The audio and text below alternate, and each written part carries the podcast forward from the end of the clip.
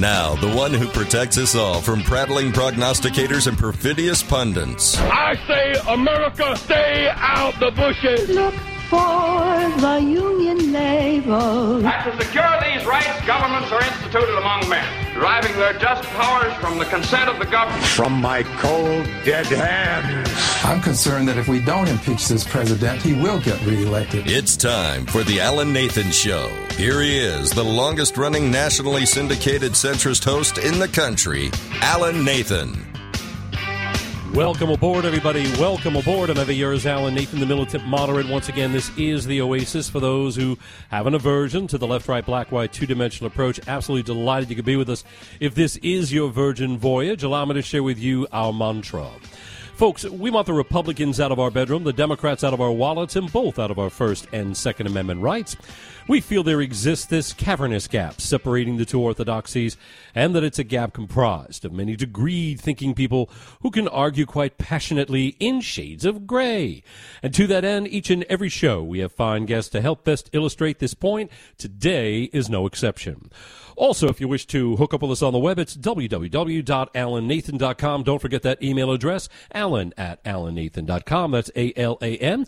Coming at you live and strong each and every Monday through Friday at this time. Don't forget the classic Alan Nathan Show, Saturdays 6 to 7 p.m. and overnight Sunday mornings 3 to 4, all times Eastern. We are indeed a Main Street Radio Network production. Please check us out at mainstreetradionetwork.com. Feel free to avail yourselves of our nascent but always robust Twitter and Facebook options that we have there for you. And, of course, with great dispatch and alacrity, we'd love to thank our distributor, the Salem Radio Network.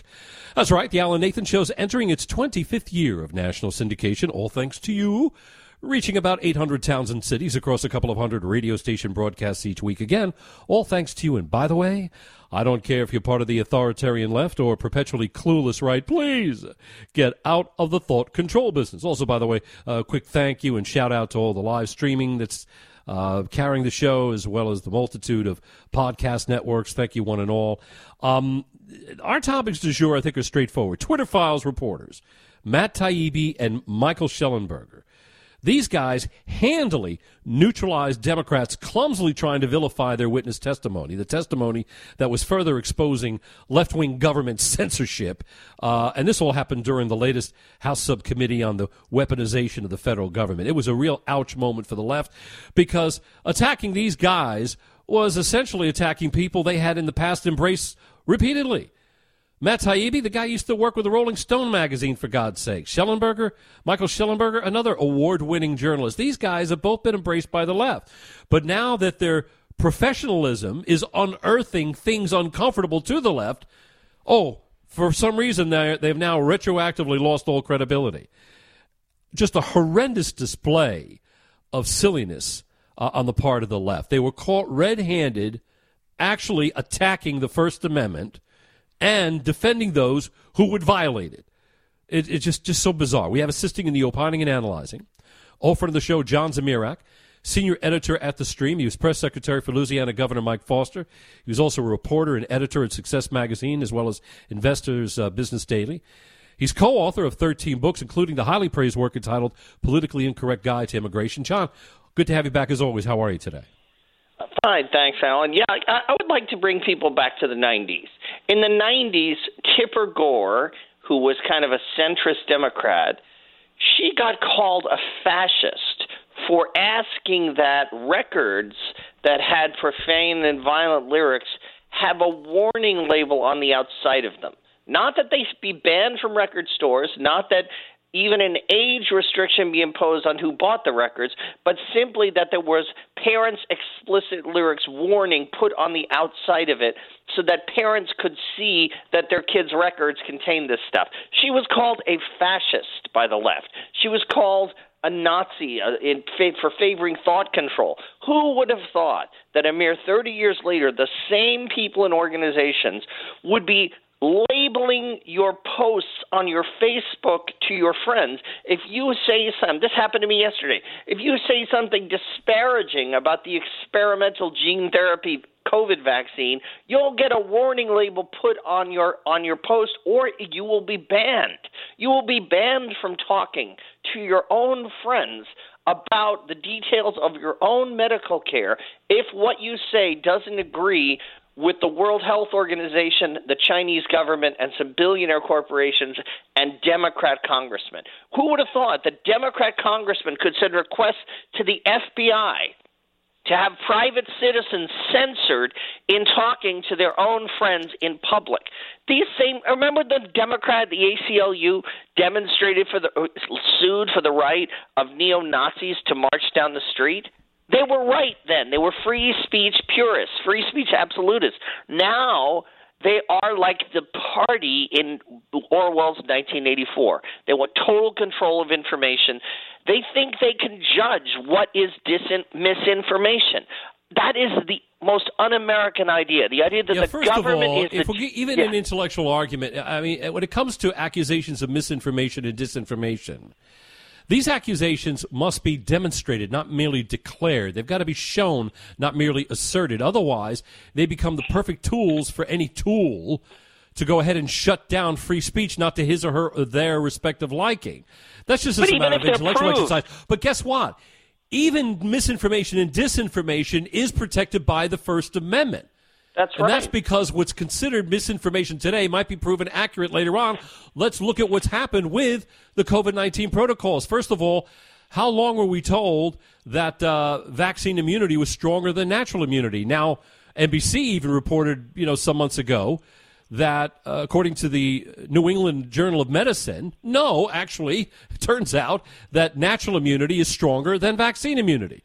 Kind of makes sense. I mean, vaccine immunity only has 5 to 10% of the DNA of the virus. So it kind of makes sense that natural immunity is stronger. Not only that, if you're naturally immunized, you have what's known as these high-performing ORF1 immunogenic epitopes. I don't want eyes glazing in the back of anyone's sockets, but basically an epitope is that part of the antigen that more effectively attracts antibodies from your immune system. So if you have so many more of them, you're naturally attracting that many more antibodies, and therefore by default, you're better protected. We also know that masks right now prove to really not have any efficacy whatsoever. Turns out that the Cochrane group, or the Cochrane study, which even the left have to listen to because it's the gold standard, the universal gold standard of all studies in this regard, they came to the conclusion that masks really didn't have much impact except for N95s, but they're impractical, they're hard to breathe, and only a small percentage of the people ever had them. And besides, most of COVID is spread through what's known as aerosols, which are only 1/17th the size of the pores found in the finest of surgical masks and only 1/80th the size of the pores found in the best of cloth masks. So all these things about 6 to 8 to 12 months ago were considered verboten. You couldn't bring them up. They were considered misinformation or disinformation. How about the lab leak origins of COVID? The granddaddy of them all. Now that China is aligning with Russia over Ukraine, suddenly our government is willing to tell us, the Wuhan Institute of Novel Coronaviruses may have been behind the virus leak in their own city, as Jon Stewart brilliantly said. It's not just May. Jon Stewart did a brilliant job. We have the clip of it, too. He did a brilliant job of that, as did Bill Maher. Both of them were at a time when it was difficult to be indignant. I have to give him credit. Both of those guys, at a time when it was difficult to be indignant on these matters, were so. They were very indignant. They were very upset with Facebook and Twitter at the time for having the temerity to actually go ahead and crush open conversation over the origins of COVID. Now, of course, you've got the Department of Education as well as the Federal Bureau of Investigation both saying, it's more likely than not that COVID came from a lab leak versus natural origin. It was the Department of Energy, just so people don't get confused. Did I say energy or did I say education like an idiot? Said education. I didn't mean, forget it. Department of Energy, thank you very much. But here's the real thing that ticks me off. Why is it that the CIA has such compunction in coming forward? Are you going to tell me that the CIA's intel sources aren't at least as good as the Department of Energy or the Federal Bureau of Investigation? Why is it the Department of Energy can say it has a low level of confidence, which still means it believes it's more likely than not to have come from the lab? I mean, it may say low. The left are pouncing on that terminology. Oh, it's only a low confidence. Guess what, douchebags? The low confidence still means that they believe that it's more likely than not a COVID lab leak theory being accurate than it is to say Alan, national origin. But the FBI says it's a moderate. So my question is, why the hell is the CIA dragging its feet? We know that they have at least the same level of intel on this, but they're not coughing it up. Why is that, sir? I don't know, but the whole idea that the government can tell us what's misinformation is fascist. It is fascist, straight up so. And the government has no right to be connected to it. But still, you've got the Department of Homeland Security through their, security infrastructure and security agency, CISA, tag teaming with the Election Integrity Project. And they have groups under them, Stanford Internet Observatory, the University of Washington Center for an Informed Public, the Atlantic Council's Digital Forensic Research Lab, and, of course, Graphika, the social media analytics firm, all doing the censorship bidding of government. Screw them. This message is provided by Boehringer Ingelheim. Idiopathic pulmonary fibrosis, or IPF, is one of the more common forms of progressive fibrosing interstitial lung diseases, with symptoms including breathlessness during activity, a dry and persistent cough, chest discomfort, fatigue, and weakness. There are more than 200 lung disorders that can lead to pulmonary fibrosis, an irreversible scarring of lungs that can negatively impact lung function, quality of life, and may become life-threatening. While approved treatments for people living with these diseases can help slow disease progression, new therapies are needed to help potentially stop progression. Fortunately, there is new research underway to assess the safety and efficacy of an investigational treatment in patients with IPF and other progressive ILDs. This is part of Boehringer Ingelheim's Phase 3 Global Fibroneer program. To learn more about Fibroneer and eligibility requirements, visit fibroneer-ipf.longboat.com and fibroneer-ild.longboat.com. This is sponsored by IBM. Job seekers, students, and career changers want to pursue roles in science, technology, engineering, and math, but aren't familiar with career options. At the same time, online training and digital credentials are emerging as a recognized pathway to opportunity. Misconceptions about the cost of training and what's required are often roadblocks to success. To tackle this and bring STEM education closer to underrepresented communities, IBM SkillsBuild is announcing 45 new educational partners. IBM SkillsBuild is a free education program focused on underrepresented communities in tech, helping all develop valuable new skills and access to career opportunities. Justina Nixon St. Till, IBM Chief Impact Officer. Technology training can have a transformational effect on a person's life. IBM is committed to raising awareness of the many roles that exist across industries in science, technology, engineering, and mathematics. IBM SkillsBuild continues to grow with new partners around the world, working together to skill 30 million people by 2030. For more, skillsbuild.org. Hey, what's up, everybody? I'm Jason Derulo. I love that music connects to people all over the country, but unfortunately, so does something else: childhood hunger. 15 million kids struggle with hunger right here in America. And yet, every year, billions of pounds of surplus food in the U.S. go to waste instead of going to the children in need. Feeding America is working to change this. The Feeding America nationwide network of food banks rescues this surplus of food to help provide meals to families in virtually every community in the United States, including yours. But they just can't do this alone. Join me in the fight against hunger in America. For more information on what you can do to get involved, visit feedingamerica.org. That's feedingamerica.org. Together we can solve hunger. Together, we're Feeding America. A message from Feeding America and the Ad Council. What is dedication? I am the father of a 9-year-old little girl and a 6-year-old little boy. And I find fatherhood both relentlessly challenging and relentlessly rewarding. My daughter is biological and my son is adopted. I love them both so much, from the morning when you wake up to putting them to bed at night and every moment in between. It really is so special, and boy, is it exhausting. One thing that I fear about being a parent is the future for my children. I think a parent's job is to protect our children, but also prepare them for the world so they become good, kind human beings. But I'm also hopeful that the future holds a more inclusive and compassionate world for them. That's dedication. Find out more at fatherhood.gov. Brought to you by the U.S. Department of Health and Human Services and the Ad Council.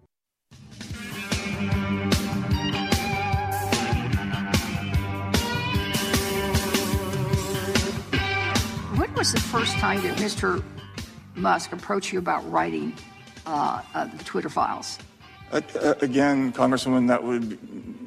I just need a date, sir. But I can't give it to you, unfortunately, because this is a question of sourcing, and I don't give up. I'm a journalist. I don't reveal my sources. It's a question of chronology.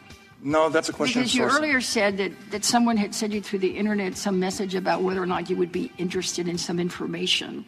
Yes, and I refer to that person as a source. So you're not going to tell us when Musk first approached you? Again, Congressman, you're asking a journalist to reveal a source. So then you consider Mr. Musk to be the direct source of all this? No, now you're trying to get me to say that he is the source. I just can't answer your question. Well, either is or he isn't. If you're telling me you can't answer because it's your source, well, then that the only logical conclusion is that he is, in fact, your source. Well, you're free to conclude that.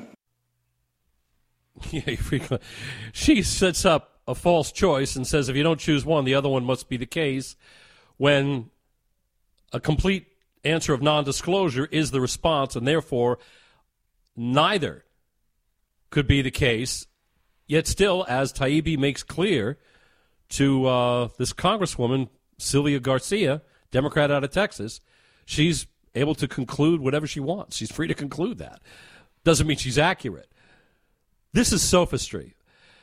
Every year is Alan Nathan, the militant moderate. Once again, this is the oasis for those who have an aversion to the left-right, black-white, two-dimensional approach. Absolutely delighted you could be with us. You're listening to an exchange between Sylvia Garcia and journalist Matt Taibbi. She's asking him when Elon Musk first approached him about the Twitter Files. Taibbi says he can't talk about that because it may reveal a source. Garcia says his reluctance to discuss it means Musk is the source. She's not able to tether that assertion to any measurable standard of accountability in dialogue and debate. She's not able to link that claim to its required foundational merit, but she just in masturbatory fashion makes the claim nonetheless. It's probably why she sounds like a jerk-off. Taibbi says, of course, she can conclude whatever the hell she wants. We have assisting in the opining and analyzing old friend of the show, none other than John Zmirak, senior editor at The Stream. He was press secretary for Louisiana Governor Mike Foster, as well as having been a reporter and editor at Success Magazine, as well as Investors Business Daily. Also, he's co-author of the highly praised work entitled Politically Incorrect Guide to Immigration, one of 13 books that he's co-authored. John, good to have you back, buddy. How are you today? Appreciate you sticking around. I'm fine. Thanks, Alan. You know, as you recount these things, I happen to be reading a work of medieval history called The War on Heresy. The War on Heresy, and it is the authoritative current study of the 12th and 13th century and the horrendous genocidal war against the Albigensian heretics in southern France. It was a crusade called by the Pope, waged against Christians, and it killed hundreds of thousands of people in southern France. And as a Catholic, it's really a shameful episode for me. What I'm reading, though, it reminds me of what's going on with accusations of racism and misinformation and conspiracy theory. It reminds me entirely of what the left is doing now. They throw out any standard of evidence, any standard of due process. If you defend the accused, you are then accused of the same crime. You know, why are you defending witchcraft? Why are you defending racists? If you say that person might not be a witch, oh, you must be a witch, too. We're going to put you on trial as well. Well, it is an inverted... eerie parallel. Yeah, eerie parallel. Yeah, that's why I'm confident that the woke will eventually be put to sleep, because of that kind of inverted burden of proof structure they have in all arguments. It's unsustainable because, again, there really is a limit to how long folks can take seriously assertions endlessly predicated on what are merely just other assertions with only... these shaming tactics used as a validation. I mean, most, I think, catch on to the difference between a genuine premise and the pretext pretending to be one. I mean... Well, Alan, there are two possible outcomes, okay? The Salem witch trials in America burned out within a few years, and pretty soon everyone was ashamed of what they had done. On the other hand, the witch trials in Germany and France and Scotland, they went on for decades. So there's something dark in human nature, something twisted in the human soul. If you read about the persecutions of Jews in medieval Europe, you see the same thing. You see fake charges, invented libels about Jews killing Christian children that are used as a pretext for persecuting people who lent money, and the people who owed the money now resent the people they borrowed it from and don't want to pay it back. Even if they may not verbalize it as we are here right now, people have a sense of when folks are just using presuppositions masquerading as settled argument versus showing how that argument was ever actually settled. You know, the idea of telling us that, the conclusion of my claim is validation for my argument versus showing the validation itself. I mean, these are manipulative authoritarians who are trying to find a way to supplant our free will. I mean, look, I think their manipulation tactic, my friend, is to use secondary measures of allegedly more important morals to take the place of the primary one of our right to choose for ourselves that which we find to be most acceptable. They want to replace the primary measure of our right to determine for ourselves what we find to be the more important moral. And it's paternalism. You know what kind of example I want to give? Here's an example of what I think might illustrate it best for folks, because right now we're just giving general references ourselves. I think a recent example is when the left told us that we should give up our gas stoves because they claim that approximately 12.7% of children have supposedly contracted asthma from them, okay? Now, the assertion was based on a study from the very unapologetically left-wing think tank energy organization known as the Rocky Mountain Institute, or RMI. But turns out these douchebags ignored the findings of the most comprehensive worldwide report on this issue to date, and that was from ISAAC, also known as the International Study of Asthma and Allergies in Childhood, ISAAC. Now, that report utilized data from over 512,000 kids out of 47 nations, and it concluded that there was, quote, no evidence of an association between the use of gas as a cooking fuel and either asthma symptoms or asthma diagnosis, unquote. So what you had was the left being caught red-handed using a presupposition masquerading as settled argument versus showing how said argument was ever actually settled. They merely make an assertion and then predicate on that assertion other assertions and then shame you into not going along. What they basically are doing is telling us that their claim is enough to be in lieu of grounds that would otherwise have none. That's all they're doing. And at one point or another, it's weakness. It's absolute weakness. Well, these are the same people who want marijuana to be decriminalized, so parents can be smoking pot around their kids. These are the same people. They allowed the riots over George Floyd and said they were mostly peaceful, and now they're persecuting little old ladies who took selfies at the Capitol on January 6th. It's an absolute double standard based on people who are hungry for power at all costs. No, I agree. And there's only so long these inverted burden of proof tactics can last, because they really are unsustainable. They're unsustainable. Anyway, I wish we had more time, but as usual, never enough to go on. Once again, we're going to be right back real soon. I want to thank him again. John Zmirak, everybody, senior editor at The Stream. You're listening to The Alan Nathan Show right here on the Main Street Radio Network. Going to be right back.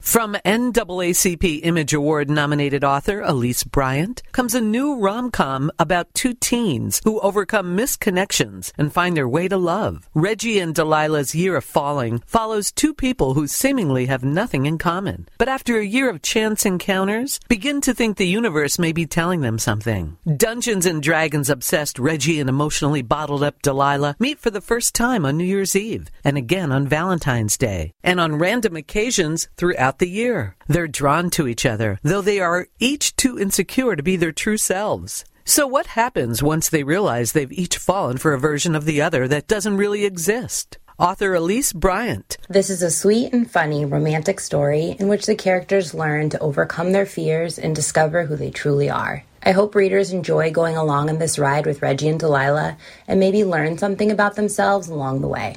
Reggie and Delilah's Year of Falling is now available wherever books are sold. Not everyone is a morning person, and that's okay. At Burger King, we let you be you and have your morning your way. With a variety of menu items made just for you, satisfy any craving on any morning. Feeling savory today? How about a crisp sandwich? Sizzling sausage, fluffy eggs, and melted American cheese on a toasted croissant. Perfect with hot or iced coffee. Is bacon more your thing? We do that too. Try a bacon, egg, and cheese croissant sandwich with crispy bacon, fluffy eggs, and melted American cheese on a toasted croissant. Try it with an ice cold Coke. Or maybe you're craving something sweet. Then French toast sticks are sure to satisfy. Golden brown, piping hot, and perfect for dipping in a side of sweet syrup. Pair it with a Simply Orange juice. Why not? It's your morning. Complete your breakfast combo meal with hash browns and a beverage of your choice. Have your breakfast your way, because morning person or not, you rule. At participating U.S. Burger King restaurants, sponsored by Coca-Cola. You know that feeling?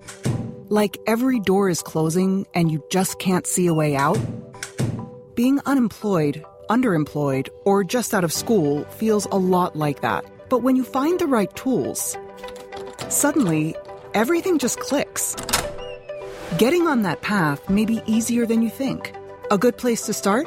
Go to findsomethingnew.org. At findsomethingnew.org, you have access to resources that help develop new skills, skills that will position you for careers in today's growing industries, from healthcare and manufacturing to cybersecurity and alternative energy.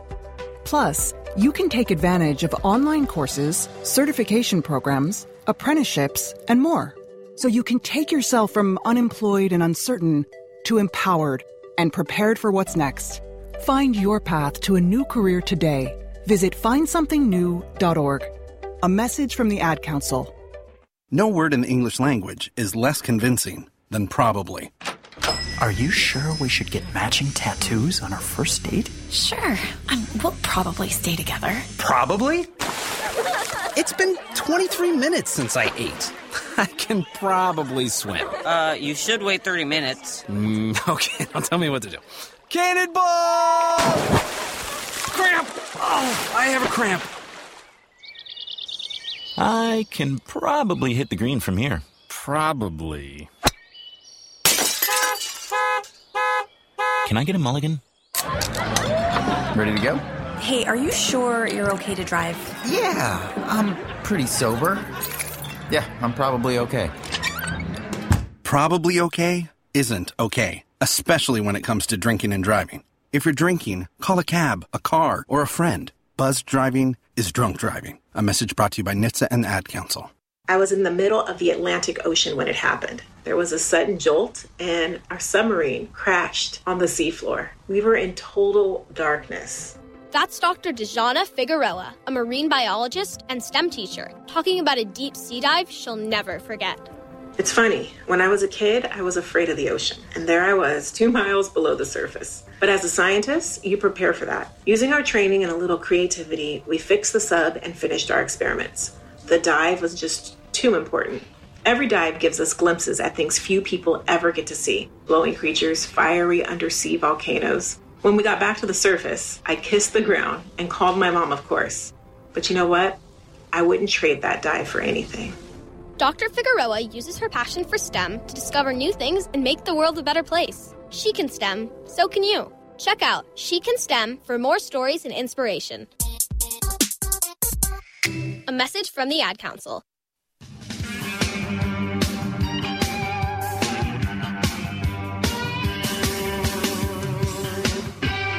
When was the first time that Mr. Musk approached you about writing the Twitter Files? Again, Congresswoman, that would... I just need a date, sir. But I can't give it to you, unfortunately, because... This is a question of sourcing, and I don't give up. I'm a journalist. I don't reveal my sources. It's a question of chronology.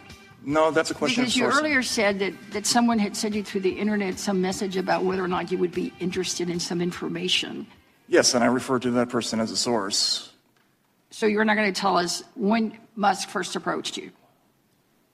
Again, Congressman, you're asking me to you're asking a journalist to reveal a source. So then you consider Mr. Musk to be the direct source of all this? No, you're trying to get me to say that he is the source. I just can't answer your question. Well, it is or he isn't.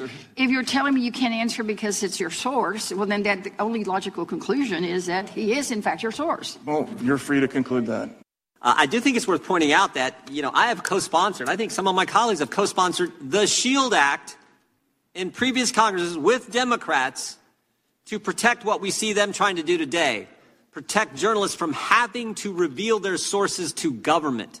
That used to be a shared position in the Congress. Unfortunately, as we're seeing now, multiple occasions, it's not the position anymore. Militant moderate. Once again, this is the Oasis for those who have an aversion to the left-right, black-white, two-dimensional approach. You're listening to some exchanges at the Weaponization Committee hearing chaired by Representative Jordan of the great state of Ohio. There is a tonnage of silliness from Democrats desperately trying to get source material from Twitter Files reporters Matt Taibbi and Michael Shellenberger, award-winning columnists, not columnists, but they've also been columnists, but columnists and reporters, journalists overall, who in the past have, you know, received accolades from the left for their reporting, because quite often their reporting would disclose bad behavior on the part of the Republicans, and they're always happy to have that. But when that professionalism has its sights on their own, well, then all of a sudden what's good for the goose is no longer good for the gander. It's, they can give it, but they can't take it. And it's sad when you hear this stuff, but it's very much the case nonetheless. Anyway, more specifically, you had Congresswoman Sylvia Garcia, Democrat out of Texas, repeatedly asking journalist Matt Taibbi, one of the four or five who were all about the Twitter Files exposing government censorship of all of us via proxies like the Internet, the Election Integrity Project, using folks like the Stanford Internet Observatory and others. And she just doesn't like the fact that all these revelations came about. So she's drilling Matt Taibbi about when Elon Musk, head of Twitter, first approached him about the Twitter Files. And Taibbi, journalist that he is, says he can't talk about that because it may reveal a source. And she says, oh, we're not talking about sources, just chronologies. Well, no, it's source. If I give you chronology, then you're going to have a source. And she says, well, if you don't tell me that he is, that means he must be. She's unable to tether that observation to any measurable standard of accountability and dialogue and debate. She can't link that claim to any, if you will, required foundational merit.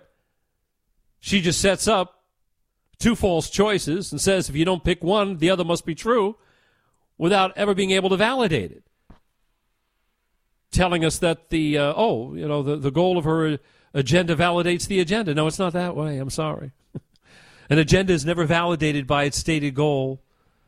Why? Because that's the job of the agenda, to validate itself by showing how it will achieve that stated goal. She's not able to show how, by not choosing one of the two choices she puts forward, that would automatically mean by default her preferred choice is the one that must be truth. What an imbecile. Sylvia Garcia, sounding like an inbred. What a schmuck. Unbelievable. Unbelievable. I mean, and I'm beginning to believe that everybody who has this woman's line of logic is an inbred. Clearly, you don't have enough cerebral dexterity to be walking around on your own. God. Anyway, without further ado, we have assisting in the opining and analyzing old friend of the show, Jeffrey Lord, contributing editor to the American Spectator, also contributor to Newsbusters and Conservative Review. He's also a former CNN political commentator, was an associate political director with for President Ronald Reagan. By the way, worked for the late Housing Secretary Jack Kemp. He also worked for the late President George H.W. Bush. His most recent book is the highly praised work entitled Swamp Wars, Donald Trump and the New American Populism versus the Old Order. Jeffrey, good to have you back, pal. How are you today? Hey, it's good to talk to you. Man, what a zoo. Oh, my God. Can you believe that? They say all this stuff with a straight face. I mean, it's just absolutely astonishing. Alan, I got to say, there is a pattern going on here with people on the left. I mean, think of just this week, there is the Democrat Senate Majority Leader on the floor of the United States Senate demanding that Rupert Murdoch and Fox News take Tucker Carlson off the air because he had the nerve to televise some of the film, the videotape that the Speaker of the House, Kevin McCarthy, gave to him that showed what was actually going on inside the Capitol on January 6th. Whether it's that or whether it's what we're hearing now, demanding that Matt Taibbi give up his sources, or some college, liberals demanding that such and such a speaker not be allowed on their campus, the thread here is always the same. They want to silence any dissent, anybody that they don't like, or they want to, in the case of Matt Taibbi, get his source so that they can doubtless go after whomever that is. Wow. I mean, this is pretty scary when you think these people have responsible roles in the government. And they think they can get away with violating the Constitution on point because they're doing so under the trappings of officialdom. What they don't realize is that the degree to which they disregard the Constitution is correspondingly the extent to which they diminish their own authority derived from that same document. If you're going to diminish the Constitution by 40%, well, guess what? You've just lost 40% of your credibility, because the only reason why you have any credibility is because of that bloody document saying that your election should be honored because of these conditions. I mean, look, you mentioned the January 6th videos. Those things really undercut Democrat theories. I mean, you got Jacob Chansley, guy was a Navy veteran. He was referred to in the liberal media as the, QAnon shaman. Turns out the guy was escorted by federal personnel around the building courteously, without really any incident. Now, please understand, this doesn't mean the destructive things that happened still didn't happen, as the left is trying to opine. They say, they're trying to cherry pick and give the impression that January 6th never happened. No, they're adding context. They're not taking it away. But that's right. Adding that context, again, it doesn't – this it does – I'll tell you what it means. It means that certain folks were wrongly characterized as committing criminal behavior when the opposite was true. Isn't that fair to say? That is very fair to say. And I have to tell you, looking at this released video, walking around peacefully, was there violence? Yeah, there was a small riot there. Nothing, by the way, that compares to the 574 riots in the summer of 2020 that went on in city after city. And but carried over to early 2021 as well. Yeah, and I got to tell you, Alan, I did not go to the Capitol on January 6th, but I did go. I had a front seat at the rally at the White House, at the Ellipse, with President Trump. And I can tell you, I have some of it on my cell phone. People are dancing. They're clapping. They're laughing. There wasn't a shred of violence there.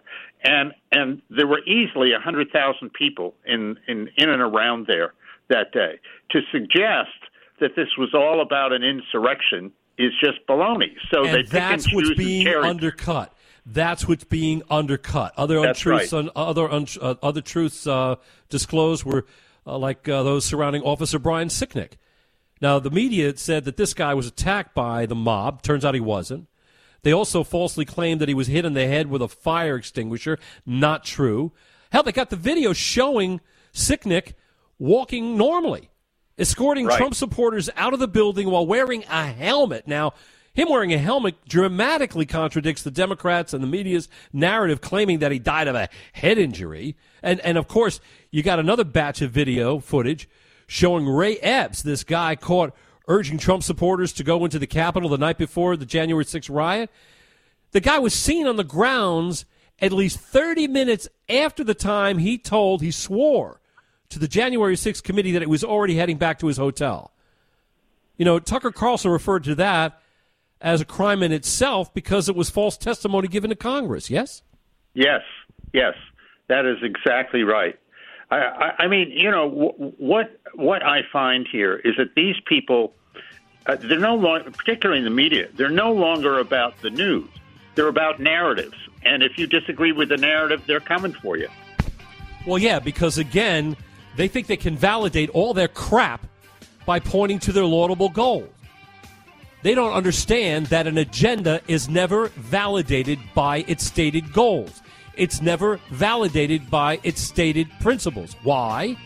Because that's the job of the bloody agenda, to validate itself by showing how it will achieve those stated goals or fulfill those stated principles. More on this upon a return. You're listening to The Alan Nathan Show. The pandemic is just one factor that forced companies to rethink the way they conduct business. In addition to remote employees, companies are uploading more data to the cloud, and workers are using a wide variety of apps and devices. As a result, businesses are more susceptible to security breaches than ever before. For 10 years, the open directory platform provider JumpCloud has helped businesses improve security and minimize vulnerability. Security continues to be a top concern for businesses. According to JumpCloud Vice President Eric Brown, organizations need to reconsider their approach. Identity is the new center of IT and the foundation around which all IT infrastructure should be built. That's where we at JumpCloud come in. We help companies and people make work happen with secure, frictionless access to the apps and data they need with an open directory platform designed for identity transformation. To learn how JumpCloud can help your business, visit jumpcloud.com.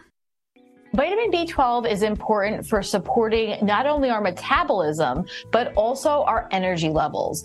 Our brain and our nerves need certain vitamins like B12 in order to function properly. Even if you're eating all the healthy foods like fruits and vegetables and getting, great sources of protein, it's sometimes the case that you can become deficient in one or more nutrient, and that's where supplements can be helpful. So if you want to support your B12 levels, Jaro's Methyl B12 is a great supplement to consider to optimize your B12 levels. This type of B12 is recognized by the body, so it's delivered to your cells more efficiently. It's also been shown that it is a great way to make sure that you're getting a highly absorbed form of vitamin B12 and one that's going to be retained better than other types of B12. You can learn more at Jaro.com.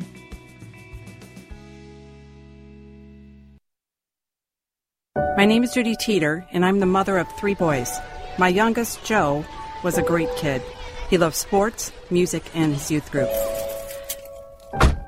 One day, Joe asked me to drive him to an after-school event, which was about a mile from our home. I was driving through a green light when a car in cross traffic ran a red light and drove right into the side of our car, killing Joe. The driver was talking on her phone, so she never even saw the red light. She was so absorbed in her phone call. Before the crash, I didn't realize just talking on a cell phone while driving was so dangerous. Now it's something I think about every day. According to the National Safety Council, about 1 in 4 car crashes involves a cell phone. Hands-free is no safer. When you're behind the wheel, put away your phone. For Joe and for the thousands of needless deaths every year, remember, there is no safe way to talk on a cell phone while driving. Find out more at nsc.org/callskill. If you came across someone struggling with hunger, how would you recognize them? By their clothes, their age, the way they speak? Would you notice a 16-year-old boy who got his first job, not for extra spending money, but to help feed his little sisters? Or a mother who's in between jobs and sometimes goes to bed hungry so her kids can have dinner? Or a 14-year-old girl who signs up to every after-school activity, not to make friends, but just to get something to eat. Or a retiree who fell ill and had to choose between getting medicine or groceries. I am the 1 in 8 Americans who struggle with hunger. People you pass by every day but never knew were hungry. I am hunger in America. Hunger can be hard to recognize. Learn why at IamHungerInAmerica.org. Brought to you by Feeding America, 200 Food Banks Strong, and the Ad Council. The mission of Paralyzed Veterans of America is clear. Accessibility. Veterans who have served and sacrificed the best of themselves deserve access to the best our country has to offer. Access to meaningful employment. Access to the veterans' benefits they've earned, accessible homes and vehicles, and access to every part of their communities. With PVA staff working inside VA hospitals, no other veterans organization has provided more real-time, ongoing support for paralyzed veterans and their families. PVA is proud to serve veterans across all branches, all generations, and all conflicts. Our nation's heroes fought for your independence. Join PVA in fighting for theirs at pva.org.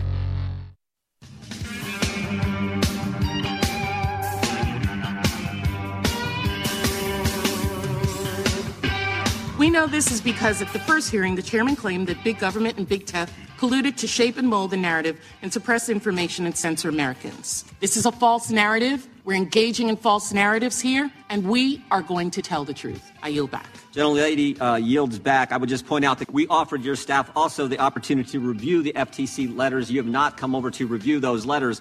I believe both of these individuals who are getting ready to testify, I believe they're both Democrats. I don't think they're here to help us politically. I think they're here to tell us the truth. And oh, by the way, the first FTC letter to Twitter after the first set of Twitter files, the very first question was, who are the journalists you're talking to? And you guys don't care. Transparency, you don't want that, and you don't want two journalists who have been named personally by the Biden administration, FTC, in a letter. The Biden administration. And you're saying they're here to help us. They're here to tell their story. And frankly, I think they're brave individuals for being willing to come after they've been named in a letter from the Biden FTC.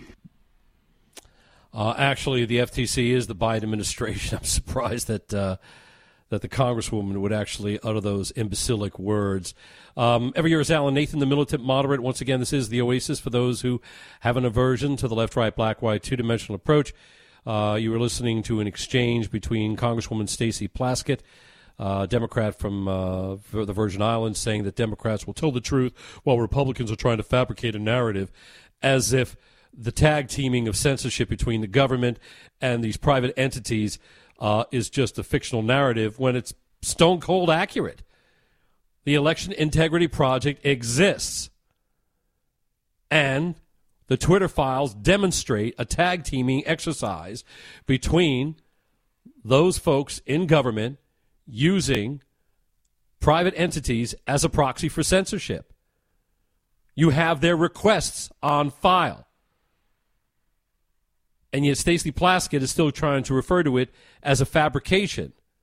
That's like pointing to a tree and calling it a bicycle. Pointing to a rusty pipe and calling it a water fountain. You can't take that which is empirically verifiable that everybody can see and somehow believe that through the force of argument that what people are looking at will vanish from their eyes. But this is what we're looking at today. Twitter Files reporters Matt Taibbi and Michael Shellenberger completely mopped the floor with Democrats clumsily trying to vilify their witness testimony. Testimony that exposed left-wing government censorship during the latest House Subcommittee on the Weaponization of the Federal Government. This was one hell of an ouchie moment for the left. Now, granted, none of us have any control over their power of delusion. Actually, what we need to do is use that illustrated delusion to better exemplify, or if you will, better represent to third-party observers just how silly they are being. Jeffrey Lord joins us right now, contributing editor to the American Spectator, contributor to Newsbusters and Conservative Review. Again, former CNN political commentator. He was associate political director for President Ronald Reagan, as well as having worked for Housing Secretary Jack Kemp under President George H.W. Bush. Once again, his most recent book is the highly praised work entitled Swamp Wars, Donald Trump and the New American Populism versus the Old Order. Jeffrey Lord, appreciate you sticking around. Boy, these folks, they have no sense of personal pride. They don't care how they embarrass themselves. Well, and, you know, I find it very interesting. She interestingly said something that I have been saying. I have been maintaining that liberals, particularly in the media, are no longer about news, just the facts journalism. What they're about is pattern and narrative, rather. And this woman actually used the word narrative, that this was disrupting the narrative that she was trying to get across. That's what they're all about. And in this case, you know, it's the narrative that, well, journalists are not responsible if they don't name their sources. You know, what bunk is this? But no, they do this. Journalists are not responsible if they do name their sources. I mean, that's the paradox. I mean, it's like Antifa calling, you know, the name for Antifa is the, you know, anti-fascist. Right. Well, they're the embodiment of the very fascism they're ostensibly against. This was done deliberately by then the Soviet Union. You know, may not realize, a lot of folks do realize, but you know, Antifa's been around for 9 decades. People don't know. It's a 90-year-old organization. It was created by the Soviet Union 90 years ago, 90-plus years ago, to propitiate the otherwise frayed nerves of Europeans who were nervous about the Bolsheviks. So they came up with a group that embodies the very thing that their title says they're the opposite of. You know? Wow. How do we protect fascists? Well, we're going to call them anti-fascists. I mean, you know, this is my... what do you it's like calling the Nazis lovers of Jews. You know? Right. It's your actions that determine who you are, not your relabeling. But this is the argument of the left. They use the argument of movable standards, wherein they rename a thing as being something other than what it is in order to gain the ground their arguments otherwise could not. Hey, Jeffrey Dahmer, he's not a monstrous cannibal. He's just a lost soul with a misunderstood eating disorder. Grandma, she's not picking her nose. She's merely exfoliating her nostrils. Hey, you know what? My nephew, he's not a drug dealer. He's merely a street side pharmaceutical rep. I mean, this is what they right. do. Yes, it is what they do. And they do it all the time, and this has gotten worse over the decades. I mean, I really think in my lifetime, the 1960s was the beginning of the turn on this kind of stuff for the worse. And their standards and their beliefs and how they treat everybody, journalists, et cetera, it's just at this point it's crazy. And I frankly don't think they can even keep track of their own arguments. Well, that's why they're going to fall apart. The woke will eventually fall apart because their inverted burden of proof structure in all arguments is unsustainable. It's just unsustainable. People eventually grow tired of assertions endlessly predicated on what are merely just other assertions with only tactics of shaming used as their validation. When she claims that it's a false narrative about how government is tag teaming with private entities to censor us, it's wrong. You got the Departments of Homeland Security and State Department censoring massive numbers of social media posts. Why? Because they want to call it misinformation, but they're doing it through the Election Integrity Partnership. And the Election Integrity Partnership is comprised of the Stanford Internet Observatory, the University of Washington Center for an Informed Public, the Atlantic Council's Digital Forensic Research Lab, and Graphika, which is the social media analytics firm.